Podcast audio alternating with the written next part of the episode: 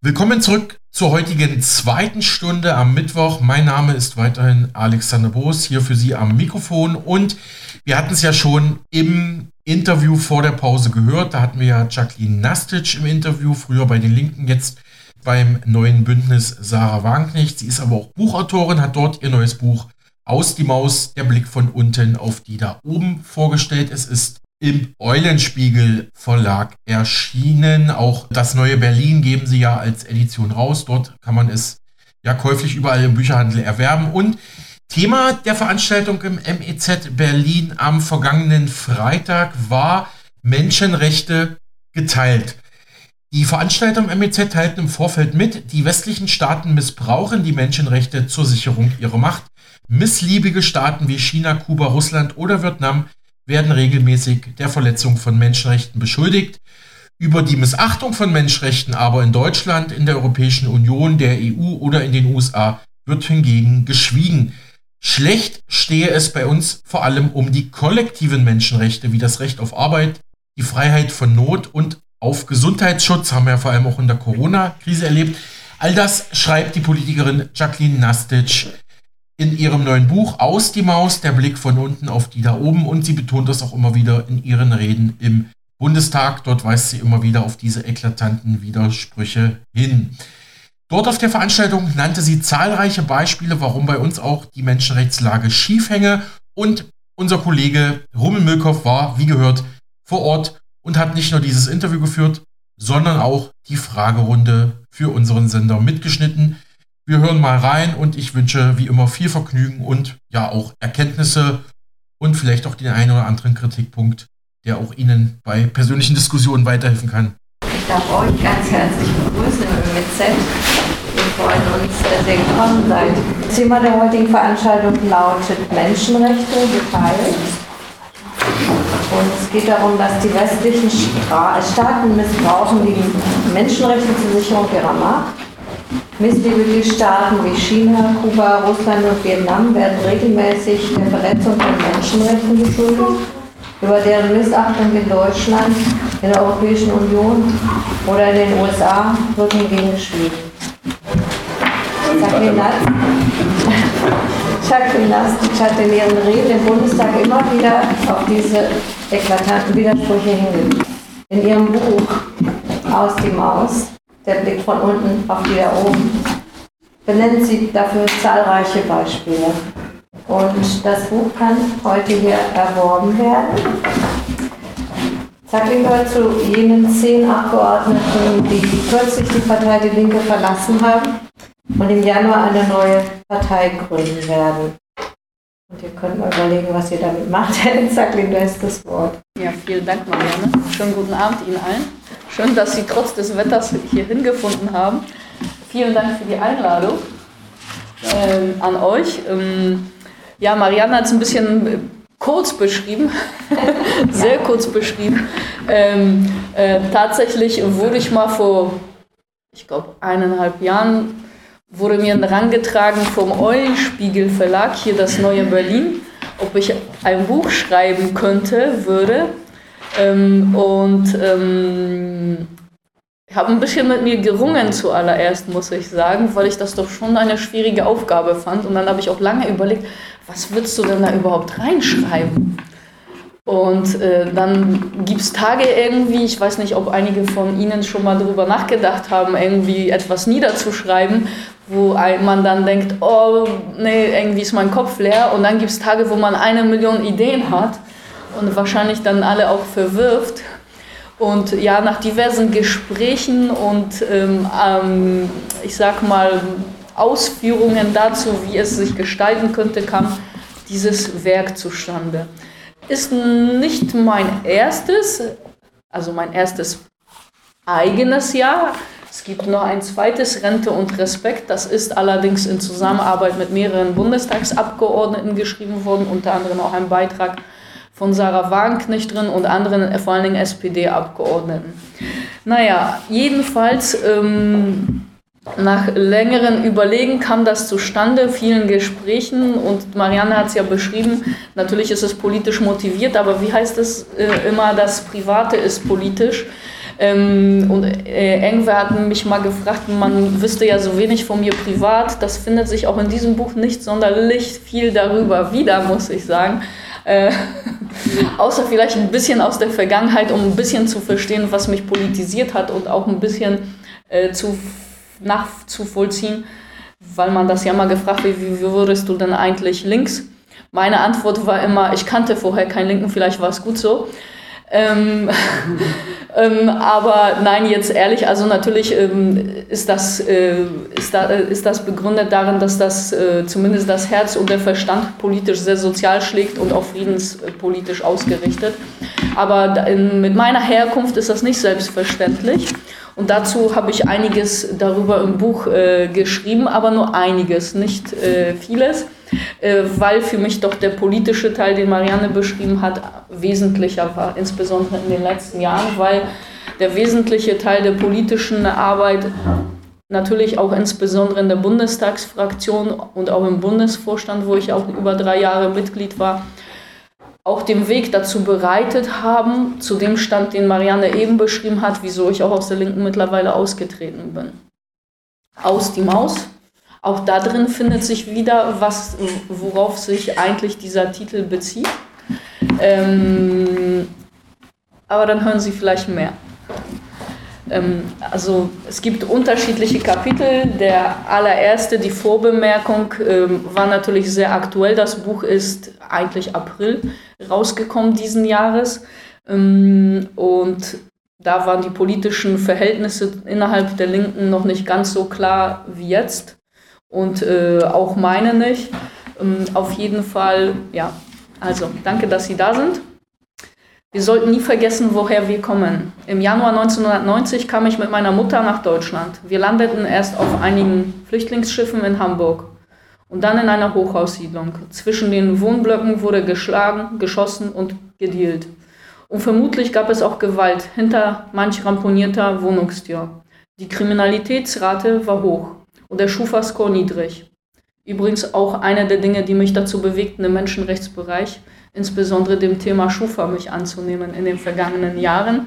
Was auch die Schufa-Chefs dazu bewegte, sich mal bei mir zu melden, um ja, mich zu einem Gespräch zu bitten, um mir zu erläutern, dass das System Schufa nicht ganz so schlimm sei, äh, wie die Menschen es so wahrnehmen und wie ich es wahrscheinlich dann politisch wahrnehme. Naja, nun ja, überzeugen konnten sie mich von ihrem sehr verzwickten Scoring und weswegen Menschen zum Beispiel das Recht auf Wohnen, auf einen Handyvertrag und so weiter und andere Menschenrechte verwehrt werden. Aber so viel vielleicht auch dazu dann. Ähm, ja, wer beim Versandhändler bestellte, konnte nicht sicher sein, dass die Ware auch ausgeliefert wurde. Die Postleitzahl war verräterisch.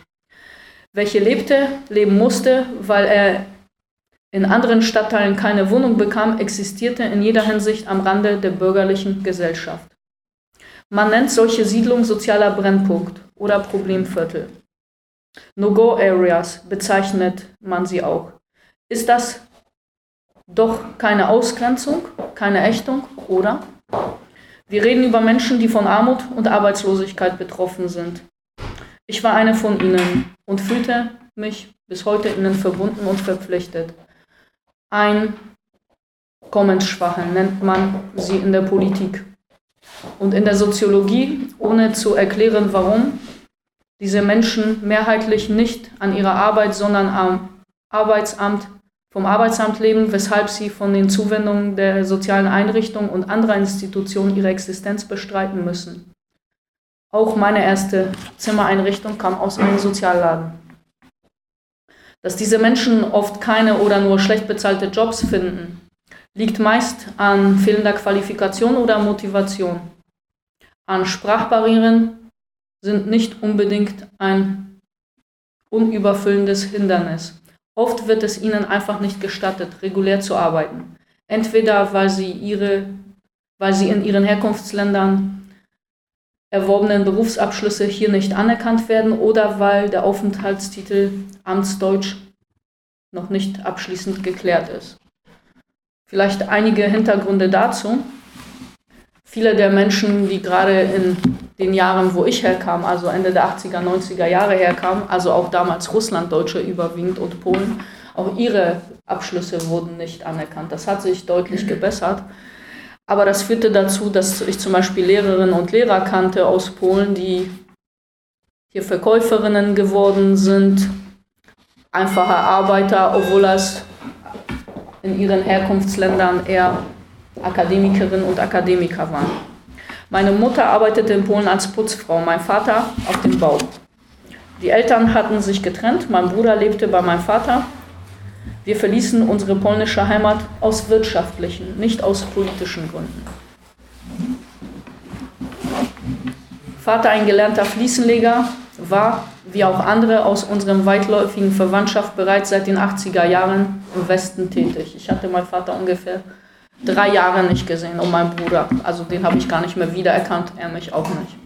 Inzwischen lebten von unserer sehr großen Familie an die drei Dutzend Tanten, Onkel, Cousins, Cousinen, Nichten, Neffen und andere Verwandte in Deutschland. Unsere Kinder, die dritte Generation, sind hier geboren. Nur die Älteren der Familie könnte man als Einwanderer, Immigranten bezeichnen. Mein Geburts-, mein Taufname lautet, ich weiß, das fällt vielen schwer auszusprechen, in Polen gibt es den eigentlich gar nicht, zumindest ist mir noch niemand begegnet mit diesem Namen, Žaklin Jadwiga Sara Grünholz, später umgewandelt in Deutschland in Grünholz. Der Familienname Grünholz ist zweifellos jüdischer Herkunft. Doch darüber wurde in der Familie nicht gesprochen. Fragte ich, bekam ich stets die Antwort, das wissen wir nicht. Da schwank unterschwellig vermutlich noch die Furcht vor dem tatsächlichen Antisemitismus, mit dem der frühere Familiengenerationen ihre Erfahrungen hatten. Man war Pole, nicht Jude, man wollte die Herkunft aus Furcht nicht preisgeben. Ein Verhalten, von dem ich auch hierzulande hörte. Spürbar die Aversion etwa meines Großvaters gegen Uniformen und exponiertes Engagement für diese oder jene Sache, weil einem bei veränderten gesellschaftlichen Verhältnissen diese Parteinahme negativ ausgelegt werden könnte. Gesundheit. Mein Vater arbeitete fast fünfzig Jahre auf dem Bau, war keinen Tag arbeitslos. Ja, die akademische Viertelstunde nicht. Eigentlich bei uns nicht. Aber heute. Und musste... Mittlerweile hat sich das gebessert, aber und muss nun darum kämpfen, dass er mit vierundsechzig Jahren als psychisch und vor allen Dingen physisch einiges nicht mehr geht und in Rente gehen kann. Der bürokratische Umgang, der in solchen Fällen gepflegt wird, ist menschlich unwürdig und beleidigend. Er entwertet gleichsam die Arbeit, die der einzelne Mensch konkret für die Gesellschaft geleistet hat. Ich kenne die vielen Papiere, die beigebracht oder ausgefüllt werden müssen, weiß von den Gesprächen, die mit dem Vater auf den Ämtern geführt werden. Und ich bin mir bewusst, dass dieses tausenden Menschen im Land so oder so ähnlich widerfahren ist und noch widerfahren wird, wenn sie aus dem Produktionsprozess ausscheiden wollen oder müssen, weil sie physisch und psychisch verbraucht sind und keine Leistung mehr bringen. Ihre Rolle als Humankapital können sie nicht mehr erfüllen. Der Wert der wahren Arbeitskraft ist fast auf Null gesunken. Ja, warum wurde ich aber überhaupt politisch? Der Krieg in Jugoslawien in den neunziger Jahren bestimmte die Gespräche auf dem Schulhof. Viele Schülerinnen und Schüler kamen aus Familien, deren Wurzeln auf dem Balkan lagen. Ich nahm an Demonstrationen teil. Der Protest richtete sich gegen die militärischen Auseinandersetzungen in den zerfallenen Bundesstaat und gegen die Einmarschierung der NATO. neunzehnhundertachtundneunzig war es erstmals in damaligen Jugoslawien unterwegs. Nach den NATO-Bombardements in Serbien besuchte ich das Land erneut. Ich sah die zerstörten Häuser, die gesprengten Brücken und ausgebrannten Wohnungen. Die Kriegsbilder, die ich als achtzehnjährige bislang nur aus Geschichtsbüchern und Filmen und übrigens natürlich auch aus Erzählungen meiner Großeltern kannte. Beobachtungen wie diese politisierten mich. Vater wie Mutter waren wie die meisten Menschen in meiner Umgebung vorrangig mit der täglichen Existenzsicherung beschäftigt. Für die meisten von ihresgleichen war der Ka- das Kampf genug. Existenzkampf, nicht Klassenkampf. Denn um das zu erkennen, musste man wissen, dass es in kapitalistischen Gesellschaften überhaupt Klassen gibt. Das aber wurde weder in der Schule gelehrt, noch stand es in der Zeitung und im Fernsehen, sah man von den Nachrichtensendungen ab, war die Welt in Ordnung. Meine Freunde waren Kinder von Gastarbeitern. Auch dieser Begriff war eine sprachliche Verschleierung.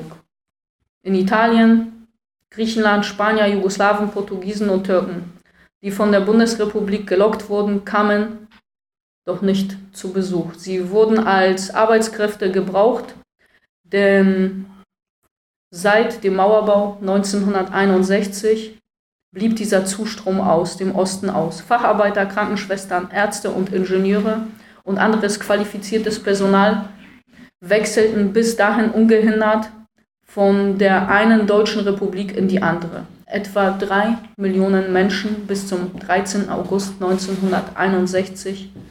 Dann versiegte die Quelle. neunzehnhundertachtundneunzig wählte ich zum ersten Mal. Ich war gerade volljährig geworden. Es war auch das einzige Mal, dass ich der S P D meine Stimme gab.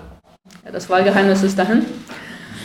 Vielleicht gewann die Partei deshalb vier Komma fünf Prozent dazu, kam auf vierzig Komma neun Prozent und stellte dem Bundeskanzler, dass ich überhaupt an der Bundestagswahl teilnahm und die vermeintliche Partei der kleinen Leute wählte, lag an meiner Mutter. Obgleich nicht vordergründig politisch, zwang sie mich geradezu an die Urne, denn für sie war die Tatsache wichtig, dass man auf diese Weise sich am gesellschaftlichen Leben in Deutschland beteiligte. Man galt als vollwertiger, gleichberechtigter Staatsbürger, wenn man die Wahlbenachrichtigung bekam. Sich im Wahllokal ausweisen und einen Zettel in die Urne werfen durfte. Der Akt machte die Anerkennung, die man sich sonst in jedem Tag erkämpfen musste.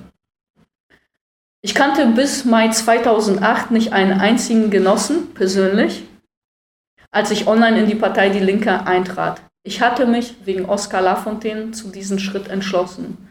Und weil mich das Programm überzeugte, die Präferenzen waren klar. Sozial, gegen den Krieg und Faschismus. Ich war also bereits mit achtundzwanzig, als ich erstmals an einer Versammlung der linken Partei teilnahm, dann überzeugte man mich, dass ich für den Bezirksvorstand der Partei in Eimsbüttel, Hamburg, kandidieren sollte, was ich auch tat. Von zweitausendelf bis zweitausendsiebzehn gehörte ich einer Dreierfraktion der Linken der Bezirksversammlung an. Und nach der Bürgerschaftswahl zweitausendsiebzehn zog ich auch ins Hamburger Stadtparlament. Die Linke hatte zwei Komma eins Prozentpunkte zugelegt und kam auf acht Komma fünf Prozent. Ich hatte auf einen hinteren Platz kandidiert und war frei von Ehrgeiz. Es war, ihr kennt das ja, eine Solidaritäts-Soli-Kandidatur. Ähm, allerdings rückte ich nach, weil im Juli zweitausendsiebzehn Inge Hannemann aus gesundheitlichen Gründen auf einen der von uns zugeteilten zehn Plätze verzichtete. Bei den Bundestagswahlen im September zweitausendsiebzehn, also nicht mal drei Monate, war ich Mitglied der hamburgischen Bürgerschaft. Sie sehen, so kann man politische Karrieren planen. Ähm, ja, gewann die Linke Stimmen dazu und kam knapp über neun Prozent im Bund, in Hamburg über zehn Prozent, was neunundsechzig Parlamentssitze in Berlin bedeutete. Meine Jungfernrede hielt ich am siebenundzwanzigsten November, also fast Jubiläumstag. Die S P D hatte den Entwurf eines Einwanderungsgesetzes vorgelegt, das in erster Lesung behandelt wurde. Bundestagsvizepräsident Wolfgang Kubicki kündigte lächelnd meinen Redebeitrag mit der Bemerkung an, hoffentlich spreche ich Ihren Namen richtig aus. Er hat es übrigens. Ich habe mir sagen lassen, Žaklin Jadwiga. Sie sehen, wandte ich mich ans Auditorium, so kann Integration funktionieren. Damit hatte ich die Lacher auf meiner Seite und bekam von allen Seiten Applaus. Nicht nur von meiner Fraktion. Ich sprach eingangs über den Brain Drain, was ich so in- interpretierte, dass den ärmeren Ländern dieser Welt ausgebildetes Personal entzogen werde. Dass diese Staaten ausgesaugt würden, Ingenieure, die Brücken errichteten und die Infrastruktur von ihren Heimatländern aufbauen, Ärzte, die Malaria und gegen AIDS kämpften. Vielleicht erinnert Sie das ein bisschen an meine Geschichte mit den anerkannten Schulabschlüssen und den Menschen eben, die aus vielen anderen Staaten als sogenannte Gastarbeiter nach Deutschland kamen. Zugespitzt nannte ich dieses Vorgehen Nützlichkeitsrassismus und verwies auf unser Grundgesetz. Da stünde nicht, die Billigkeit des Menschen sei unantastbar, sondern seine Würde. Das, was ich gesagt hatte, fand ich nicht unbedingt die Zustimmung des Hohen Hauses. Von AfD bis Grüne gab es ablehnende Reaktionen, Zwischenrufe und Getrampel. Registrierte ich nur unterschwellig Beatrix von Storch, eine geborene Herzogin von Oldenburg und stellvertretende Fraktionsvorsitzende, ließ mich auf Twitter wissen, was sie von meiner Rede hielt. Sie fürchtete wohl, dass ich ihre Unmutsbekundung im Saal nicht wahrgenommen hatte. Am zwölften Mai zweitausendzweiundzwanzig, acht Wochen nach dem völkerrechtswidrigen Überfall Russlands, machte ich im Deutschen Bundestag darauf aufmerksam, dass inzwischen deutsche Rüstungsgüter im Wert von mindestens hundertzweiundneunzig Millionen Euro an Kiew geliefert wurden. Nicht nur, dass damit gegen die gesicherte Erkenntnis gehandelt wurde, dass mehr Waffen auch mehr Tod, Leid und Zerstörung bedeuteten, sondern dass auf diese Weise eine gefährliche Ausweitung des Krieges riskiert werde.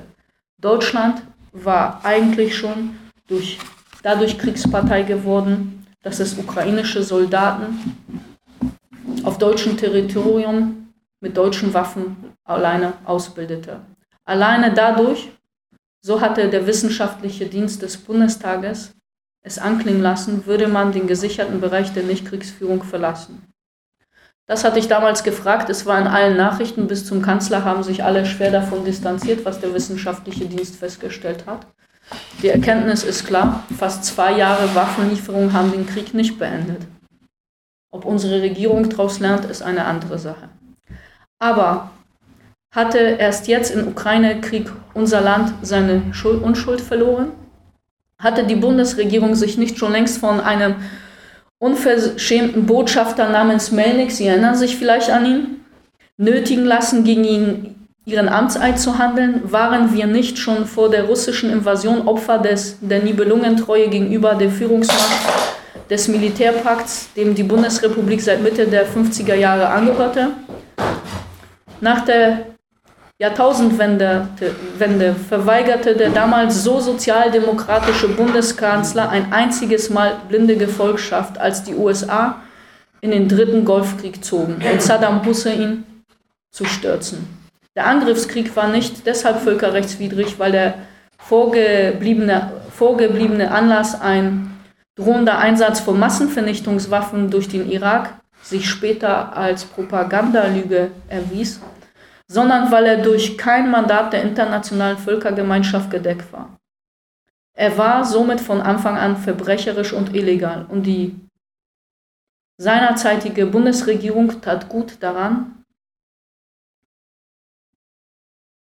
jetzt bin ich verrutscht, tat gut daran, äh, ja, Anfang an verbrecherisch, illegal, und später tat gut daran, der Koalition der Willigen fernzubleiben. Millionen Europäer gingen damals auf die Straße, vielleicht erinnern sich einige von ihnen. Laut Forsa lehnten achtzig Prozent der Deutschen diesen Krieg ab und bestätigten zweitausendzwei die rot-grüne Ampelregierung in Amte, weil sie nicht wie drei Jahre zuvor umgefallen war und diesmal dem Druck aus Washington standgehalten hatte. neunzehnhundertneunundneunzig, daran muss hier erinnert werden, hatte ein ungedienter Steinewerfer aus Frankfurt am Main in seiner Funktion als Außenminister und williger Zögling der U S-Außenministerin Madeleine Albright, formerly known as Jana Korbelowa, das deutsche Volk ans Gewehr gerufen. Wortgewaltig hatte der grüne Joschka Fischer mit der Losung "Nie wieder Krieg" und "Nie wieder Auschwitz" eine deutsche Beteiligung am NATO-Krieg gegen Jugoslawien durchgesetzt. Ihm flog dafür auf einem grünen Parteitag ein Beutel mit roter Farbe an den Kopf. Aber die Wirkung der Bomben, die auf Belgrad und andere Orte auf dem Balkan geflogen waren, war wesentlich verheerender. Zehn Jahre nach dem angeblichen Ende des Kalten Krieges verlor die Bundesrepublik Deutschland ihre unkriegerische Unschuld. Noch während jenes Krieges auf dem Balkan reiste, reichte Jugoslawien am neunundzwanzigsten April neunzehnhundertneunundneunzig beim Internationalen Strafgerichtshof in Den Haag Klage gegen Deutschland und neun weitere NATO-Staaten ein. Wegen, oh Gott, ich habe den Nadel verloren. Wegen Völkermordes, wegen Verbrechen, wegen Verstoßes gegen das Interventionsverbot und wegen Missachtung des Souveränitätsgebots. Die gleichen Gründe übrigens, weshalb der Westen Russland mit Sanktionen überzogen hat. Weil Jugoslawien aber in jener Zeit auf Betreiben des Westens und der UNO ausgeschl- von der UNO ausgeschlossen war, das wissen nämlich die meisten nicht, wurde das Verfahren ohne Entscheidung in der Sache wegen Nichtzuständigkeit des Gerichts in Den Haag wieder eingestellt. In Deutschland, wo einige Strafanzeigen beim Generalbundesanwalt eingereicht, eingerichtet, eingereicht worden waren, unter anderem mein Vorvorgänger Norman Pech, den ich auch sehr für seine Arbeit schätze, ähm, ähm, die Vorbereitung eines Angriffskrieges war damals gemäß Paragraph achtzig Strafgesetzbuch noch strafbewehrt. zweitausendsiebzehn wurde dieser Paragraph aus dem Strafgesetzbuch getilgt. Und da blieben eben ebenfalls die Ermittlungen.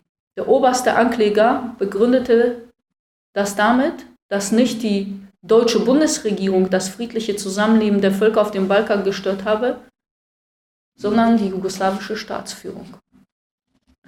Die Bundesregierung hatte im Bulletin der Presse- und Informationsamtes Nummer dreizehn, Seite hundertsiebenunddreißig, am dreißigsten März neunzehnhundertneunundneunzig erklärt, dass sie keine andere Wahl gehabt habe, als gemeinsam mit unseren Verbündeten die Drohung der NATO wahrzumachen und ein deutliches Zeichen dafür zu setzen, dass wir als Staatengemeinschaft die weitere systemische Verletzung der Menschenrechte im Kosovo nicht hinnehmen bereit sind. In allen wichtigen deutschen Medien wurden die Argumente übernommen und die Rollen der Beteiligten klar beschrieben. Täter war die serbische Seite, Opfer die albanische. Später wurde von den gleichen Multiplikatoren eingeräumt, dass dies wohl ein wenig einseitig gewesen ist.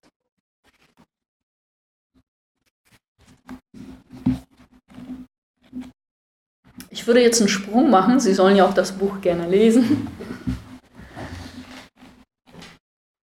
In die Gegenwart nämlich.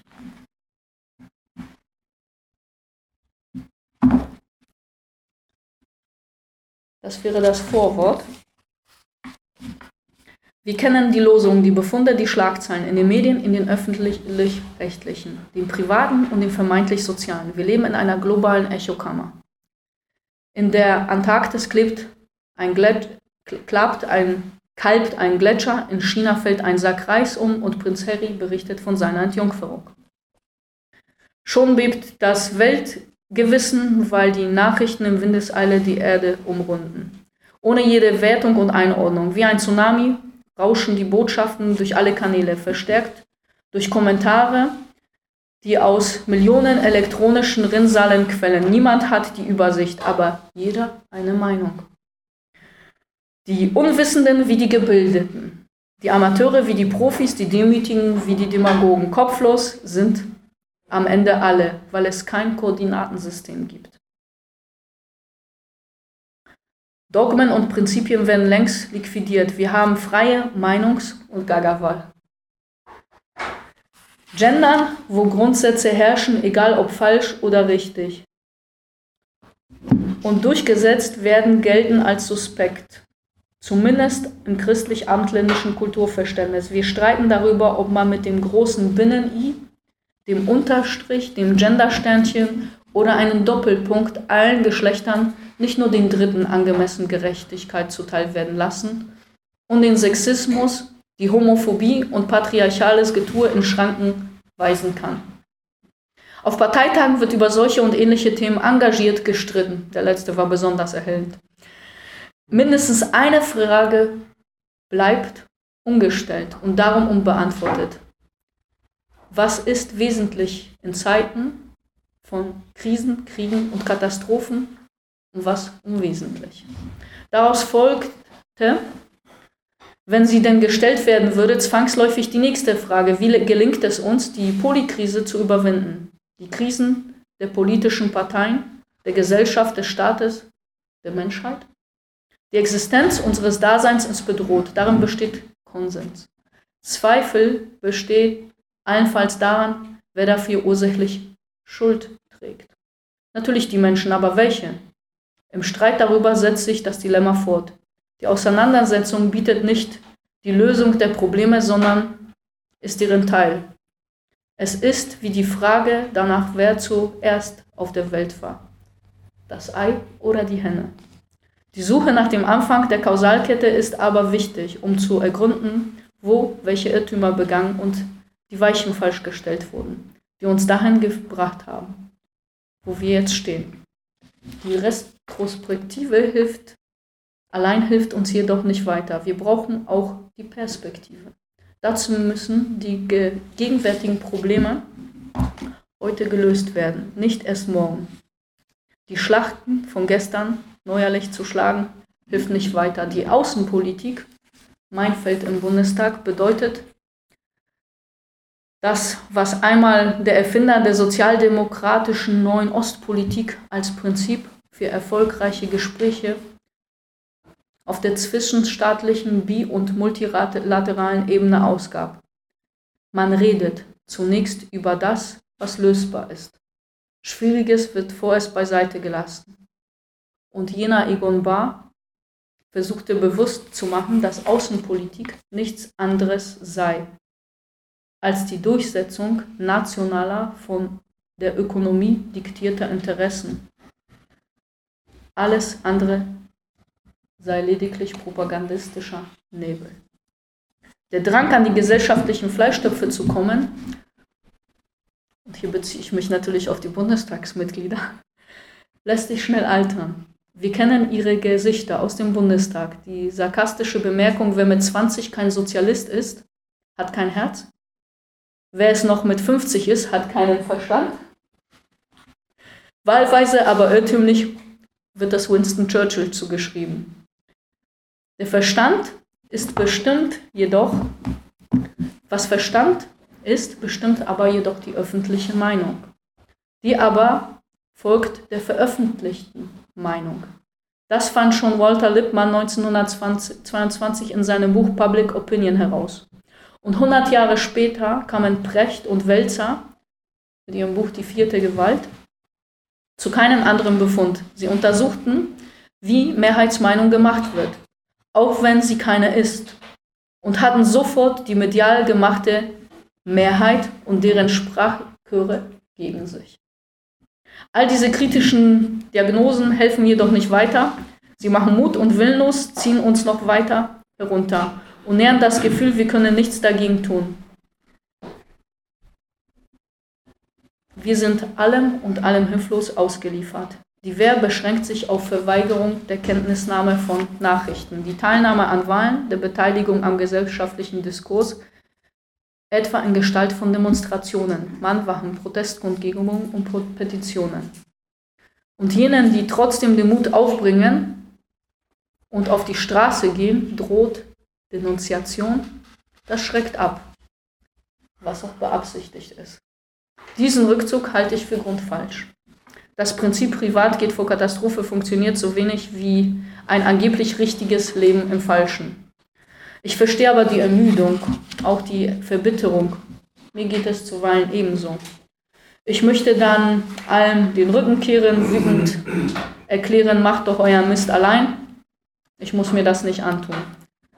Aber das ist unmöglich. Wir Menschen sind nun einmal gemeinschaftliche Wesen, keine Einzelgänger. Wir brauchen uns. Wir sind auf die Stärke einer Gemeinschaft angewiesen. Wer Erde und Menschen im Interesse des Profits ausbeutet und auf diese Weise weltweit auf wirtschaftliche, soziale Ungleichheit sorgt, wer Kriege führt und Menschen tötet, hat das moralische Recht verwirkt, anderen die Maßstäbe für Freiheit und Demokratie zu diktieren. Wer wie die U S A, Westeuropa und seine Bevölkerung für eigene nationale Interessen in Geiselhaft nimmt, hat das moralische Recht verwirkt. Beispielsweise Peking für die vermeintliche Unterdrückung der Uiguren zu kritisieren, die Tötung ehemaliger russischer Geheimdienstler durch Ex-Kollegen legitimiert nicht die Liquidierung islamistischer Terroristen. Mord bleibt Mord und wird durch nichts gerechtfertigt. Wer Frieden in der Ukraine will und dafür auf die Straße geht, hat dazu alles Recht der Welt. Ihm oder ihr geschieht Unrecht, wenn er oder sie dafür in den gesellschaftlichen Pranger gestellt wird. Was inzwischen die Regel ist. Als meine Fraktionskollegin noch Sarah Wagenknecht und die Feministin und Publizistin Alice Schwarzer im Februar zweitausenddreiundzwanzig das Manifest für den Frieden veröffentlichten, stimmten dem nicht nur mehrere hunderttausend Menschen zu, fast eine Million mittlerweile, sondern es entrüsteten sich auch etliche. Sie fanden in den Medien mehr Aufmerksamkeit als das Anliegen der beiden Frauen, die sofort in die rechte Ecke gestellt wurden, weil auch Personen das Manifest unterzeichnet und ihr Kommen zur Kundgebung in Berlin angekündigt hatten, deren Gesinnung auf der rechten Seite des politischen Spektrums verortet wurde. Bernd Lucke, vormals C D U, dann Gründer der AfD, verteidigte auf Focus Online die beiden. Das Manifest, das vor Waffenlieferung warnt und Verhandlungen fordert, ist eine wohltuende Stimme der Vernunft. Naiv sind seine Kritiker. Die Taz titelte daraufhin rechtsoffen, ein Manifest für alle. So sorgten dann der Beifall aus der rechten Ecke und Denunziation aus der vermeintlich linken Ecke gemeinsam dafür, dass ehrliches und notwendiges Engagement gegen Krieg verhöhnt und verleugnet wurde. Oskar Lafontaine, einst Vorsitzender der S P D, später Gründer der Linken, erklärte, es gebe einen Friedenskampf, keine Gesinnungsprüfung. Da werde niemand gefragt, welches Parteibuch hast du oder wen hast du gewählt. Daraufhin twitterte ein Vorstandsmitglied der Partei Die Linke: Wer versucht, Rechte für sich zu gewinnen, scheidet als glaubwürdige Stimme für den Frieden aus.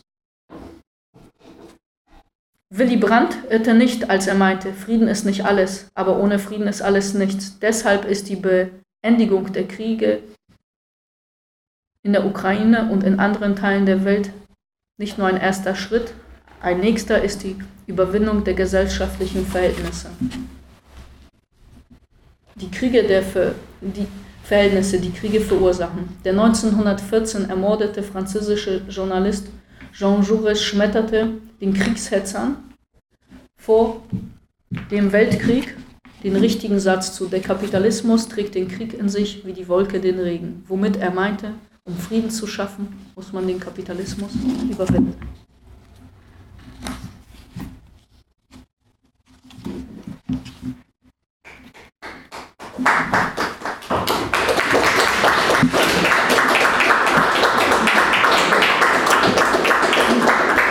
Ja, vielen Dank äh, auch für den Einblick in das äh, persönliche Leben, beziehungsweise wie du nach Deutschland gekommen bist. Ja, und sehr interessant, was die Sozialisation angeht. Ich war ja selbst mal Mitglied der S P D und äh, achtundneunzig habe ich auch das letzte Mal S P D gewählt. Kann ich mich erinnern. Ja. Ihr habt das Wort, ihr habt viel gehört ähm, zu Fragen. Ich kann mir vorstellen, dass auch ganz aktuelle Entwicklung eine äh, Rolle spielt. Marianne hat ja vorhin gesagt, dass auch du zu den zehn Abgeordneten gehörst, die jetzt die Partei verlassen haben. Und wie es da auch weitergeht. Also das ist ein offenes Feld, das wir hier diskutieren können. Ich habe jetzt eine Wortmeldung dort hinten, dann gibt es noch weitere zwei. Ähm, wir werden das dann nicht groß sortieren, weil es sind ja ganz verschiedene Themen, wie das äh, hier war auch eine Wortmeldung. Okay, ja. Also fangen wir an dort mit und ja, bitteschön. Ja, dass äh, Außenpolitik sozusagen ihr Hauptfeld ist. Ähm, ist zur Existenz der UNO galten ja die drei westfälischen Prinzipien. Das heißt, jedes Land ist auf seinem Territorium autonom. Es gibt keine Mächte über den Ländern, über den Staaten würde man heute eher sagen. Und das Dritte ist, zur Lösung von strittigen Fragen darf Krieg geführt werden zwischen den Staaten. Die UNO hat ja diese drei Prinzipien dahingehend modifiziert, dass äh, Die, die Mitglieder der UNO mit der Charta sich darauf äh, verpflichtet haben, bei der Lösung ihrer Probleme die Anwendung von Gewalt zu vermeiden. Sag's bewusst. Ein bisschen anders, als Sie es gesagt haben. Ähm, nun hat Russland ja zwanzig Jahre lang versucht, gegen den äh, sozusagen Vormarsch der NATO Einspruch zu erheben. Ist ihnen nicht gelungen. Ähm, daraufhin haben sie den Sicherheitsrat informiert und den Krieg begonnen. Sie haben sich also auf die westfälischen Prinzipien zurückgezogen. Wie sehen Sie die Perspektive ähm, der Entwicklung in der Ukraine? Und äh, wie äh, stellt sich die, die neue Partei dazu? Soweit die überhaupt erst dazu sagen können, aber ich nehme mal an, dass Sie an der entsprechenden Programmatik arbeiten. Okay, du bist angekommen. Wir haben Unterbrechung, ja. Das Argument, was Sie vorhin äh, angebracht haben, beziehungsweise das Argument der Bundesregierung in Bezug auf Jugoslawien, Schutz der Menschenrechte oder Ähnliches. Äh, wenn wir heute Israel angucken und was im Gazastreifen passiert, dann müsste die Bundesregierung ja auch sagen, sie müsste sofort militärisch in Israel einmarschieren und ähm, dieses Morden unter, unterbinden. Passiert aber nicht. Also offensichtlich auch Doppel, Doppelmöglichkeit in dieser Hinsicht. Zweite Frage, äh, auch auf jetzt die Parteibildung äh, hin. Ähm, bis jetzt ist ja alles, was gesagt worden ist, auch bei der Pressekonferenz ähm, und auch was ähm, letzten Samstag angesprochen wurde, ähm, noch sehr allgemein gehalten. Aber ich sehe, dass äh, wir, wir haben ja eine Änderung der, der Machtverhältnisse weltweit, den BRICS mit, mit anderen äh, Bündnissen, die äh, sagen, wir wollen äh, frei entscheiden, wir wollen aus der Armut rauskommen. Also eine multipolare Welt mindestens, oder eine Welt ohne Pole, äh, auf jeden Fall nicht diese eindimensionale Welt, die wir bisher kennengelernt haben. Und gibt es da von Ihrer Seite Anknüpfungspunkte zu sagen, wir arbeiten mit den BRICS zusammen, wir arbeiten mit der neuen Seidenstraße zusammen, äh, in der Richtung, dass durch wirtschaftlichen Aufbau letztendlich Frieden auch in der Welt gesichert wird? Ja. Weitere Wortmeldungen? Muss man ja. Ja. Vielleicht ähm, nochmal zurückzukommen auf den eigentlichen Titel der, der, des heutigen Abends. Äh, die Menschenrechte. Äh, es ist eine ernste Sache. Bitte um Vergebung, dass ich da einen Witz dazu erzählen möchte. Es gab ja die, die äh, in der Zeit des Kalten Krieges diese Radio Erivan-Witze. Also Frage an Radio Ewig war und dann war die Antwort mal äh, im Prinzip ja, aber. Wobei ich nie ganz rausgekriegt habe, ob das wirklich Witze waren, die in der Sowjetunion kursierten oder ob die eigentlich hierzulande mehr oder weniger äh, erdacht wurden, um ein bestimmtes Bild da äh, hervorzurufen. Aber das sei mal hingestellt. Einer davon lautete, Frage an Radio Irivan, darf man für die Menschenrechte eintreten? Die Antwort lautete im Prinzip ja, aber wer Mensch ist, bestimmt ja. Das war eigentlich, wenn man das mal im Rückblick betrachtet, das ist ja nur vierzig oder fünfzig Jahre her, das ich zum ersten Mal gehört habe, äh, das war eigentlich ein haltet den Diekwitz. Denn es wird eher nach meiner Wahrnehmung hier so gehandhabt, dass das eben sehr selektiv ist, wessen Menschenrechte äh, etwas gelten und beziehungsweise äh, dann politische Konsequenzen haben beim Handeln der Regierenden, um wen getrauert werden ja, soll, was die Medien dann machen oder auch, wenn es Leute tun, entsprechend groß berichten, was Regierende äh, äußern dazu, was sie verurteilen und von anderen erwarten zu verurteilen. Und bei anderen äh, da hört man gar nichts zu. Und das ist doch ziemlich, äh, also da muss man immer an diesen Radio-Irrelevanz denken dabei. Okay, jetzt ist einiges zusammengekommen. Ja. Ähm, ja, ich sag dir das Wort. Also ich habe ja verschiedene Kapitel zu verschiedenen Ländern. Ähm, und das hat Gründe. Also unter anderem äh, arbeite ich zum Irak, zum Nahen Osten seit Jahren, zum Jemen-Krieg, über den man kaum mehr hier spricht, obwohl man ihn auch mit Waffenlieferungen äh, unterstützt. Ich würde gerne auf Ihre Frage etwas vorlesen, wo wirklich die Doppelmoral ganz offensichtlich wird. Also das trifft natürlich auch im Blick auf die Geschehnisse in Israel und Gaza ganz eindeutig, wie damals mit Menschenrechten ein Krieg begründet wurde, wie jetzt bei einem, äh, dem, Russ, dem Krieg Russlands gegen die Ukraine auch mit Menschenrechten argumentiert wird, um Waffen zu liefern. Dass gleichzeitig aber in Gaza Menschen von allem abgeschnitten werden, von allen, und gleichzeitig bombardiert wird ähm, und Militär einrückt, äh, da echauffiert man sich natürlich nicht. Oder man macht es anders. Und wie Frau Baerbock ja sagte, sie sind dann nicht für, dafür da, politisch verantwortlich, ja, um, um das zu beenden. Also wenn sie es nicht sind, wer dann? Wenn es nicht die Außenpolitiker, die Regierungen sind. Wer, wer sorgt dann dafür, dass Kriege enden? Und ich würde tatsächlich aus einem, weil ja wir in Zeiten der sogenannten Zeitenwende leben, Ähm, für mich war die Zeitenwende politisch ganz klar aus europäischer Sicht, erst recht aus deutscher politischer Sicht neunzehnhundertneunundneunzig. Und ich habe es vorhin ja ähm, umschrieben, äh, wie Joschka Fischer äh, damals den Krieg begründete, wie ja unter anderem ja auch der Krieg gegen den Irak, gegen Saddam Hussein begründet wurde mit Massenvernichtungswaffen. Alles entpuppte sich ein als reine Lüge. Aber man ist ja moralisch erhaben, nicht wahr? Man ist ja eine Werteunion.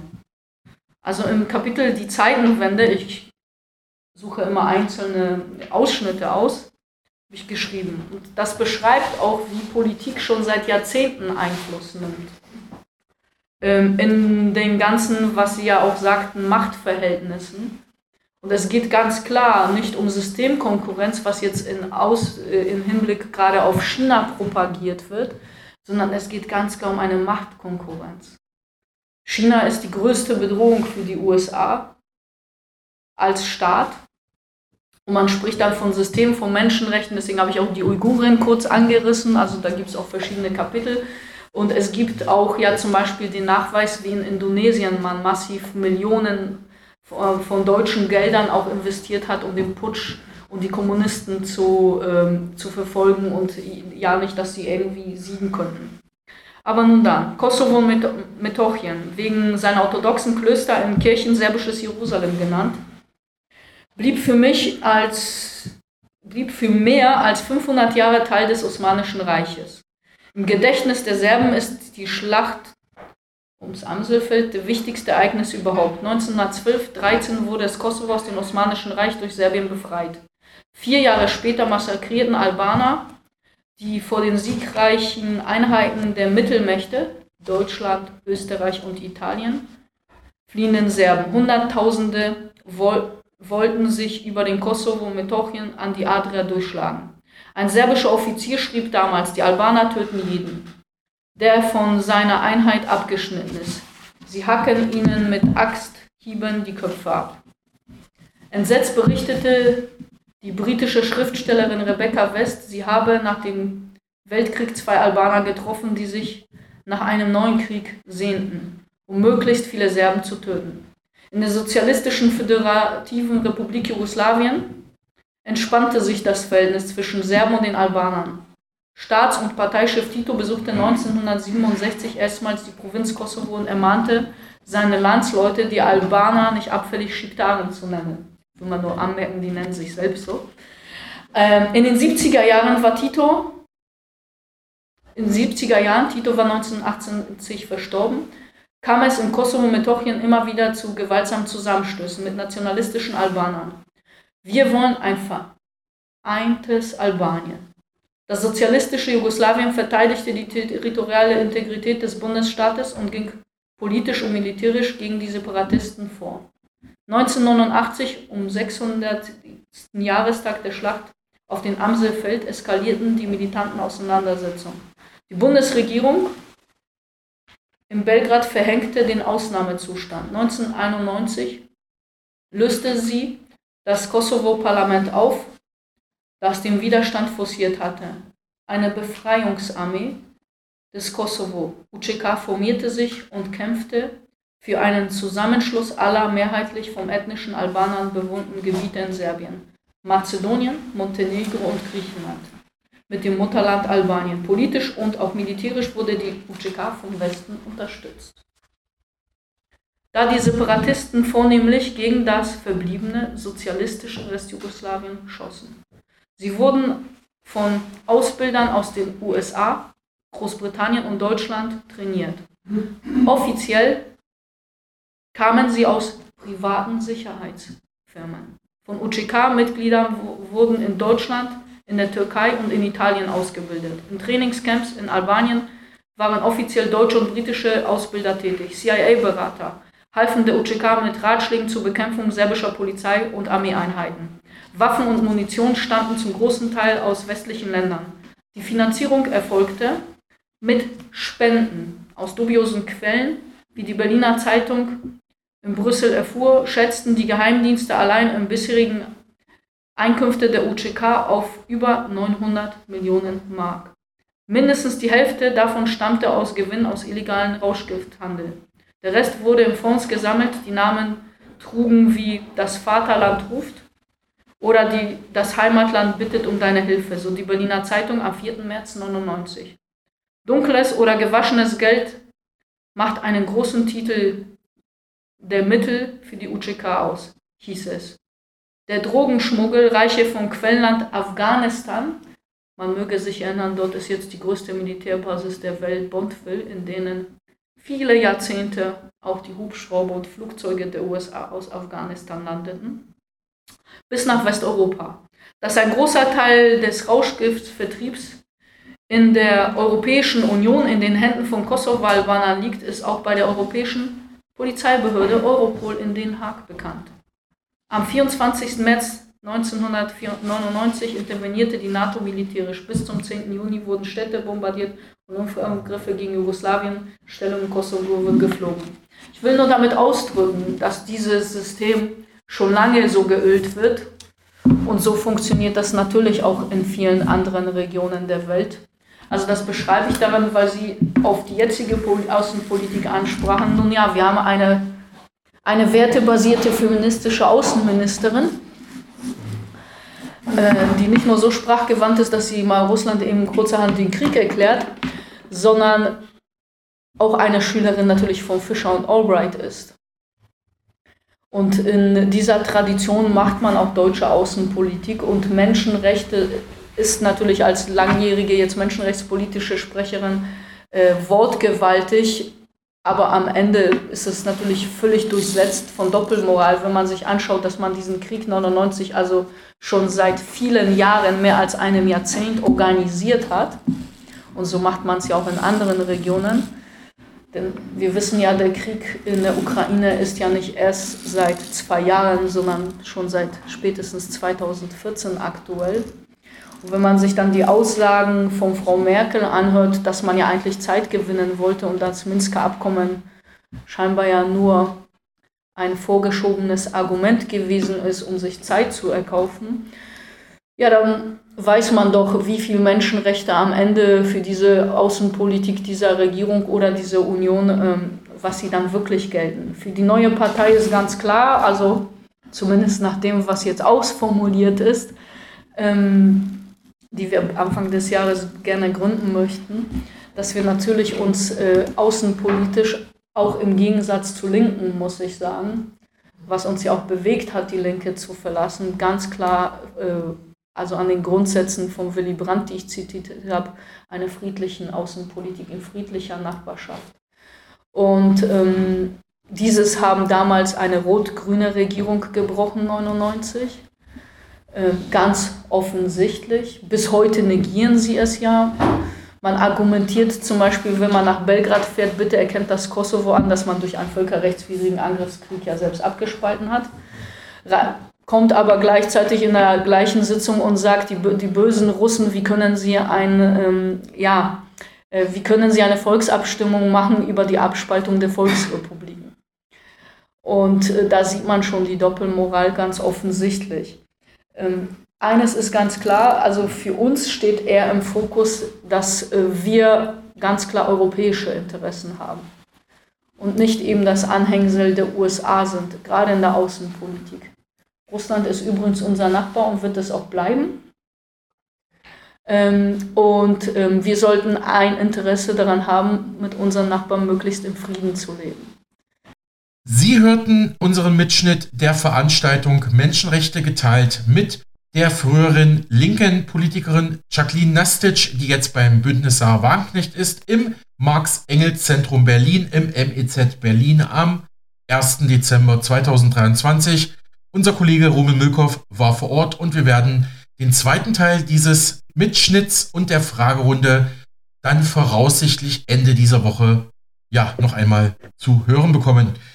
Ich bedanke mich wie immer, dass Sie bis zum Schluss dran geblieben sind. Ich hoffe, es waren für Sie erhellende Erkenntnisse und Informationen dabei und freue mich auf morgen. Bis dahin, eine gute Zeit.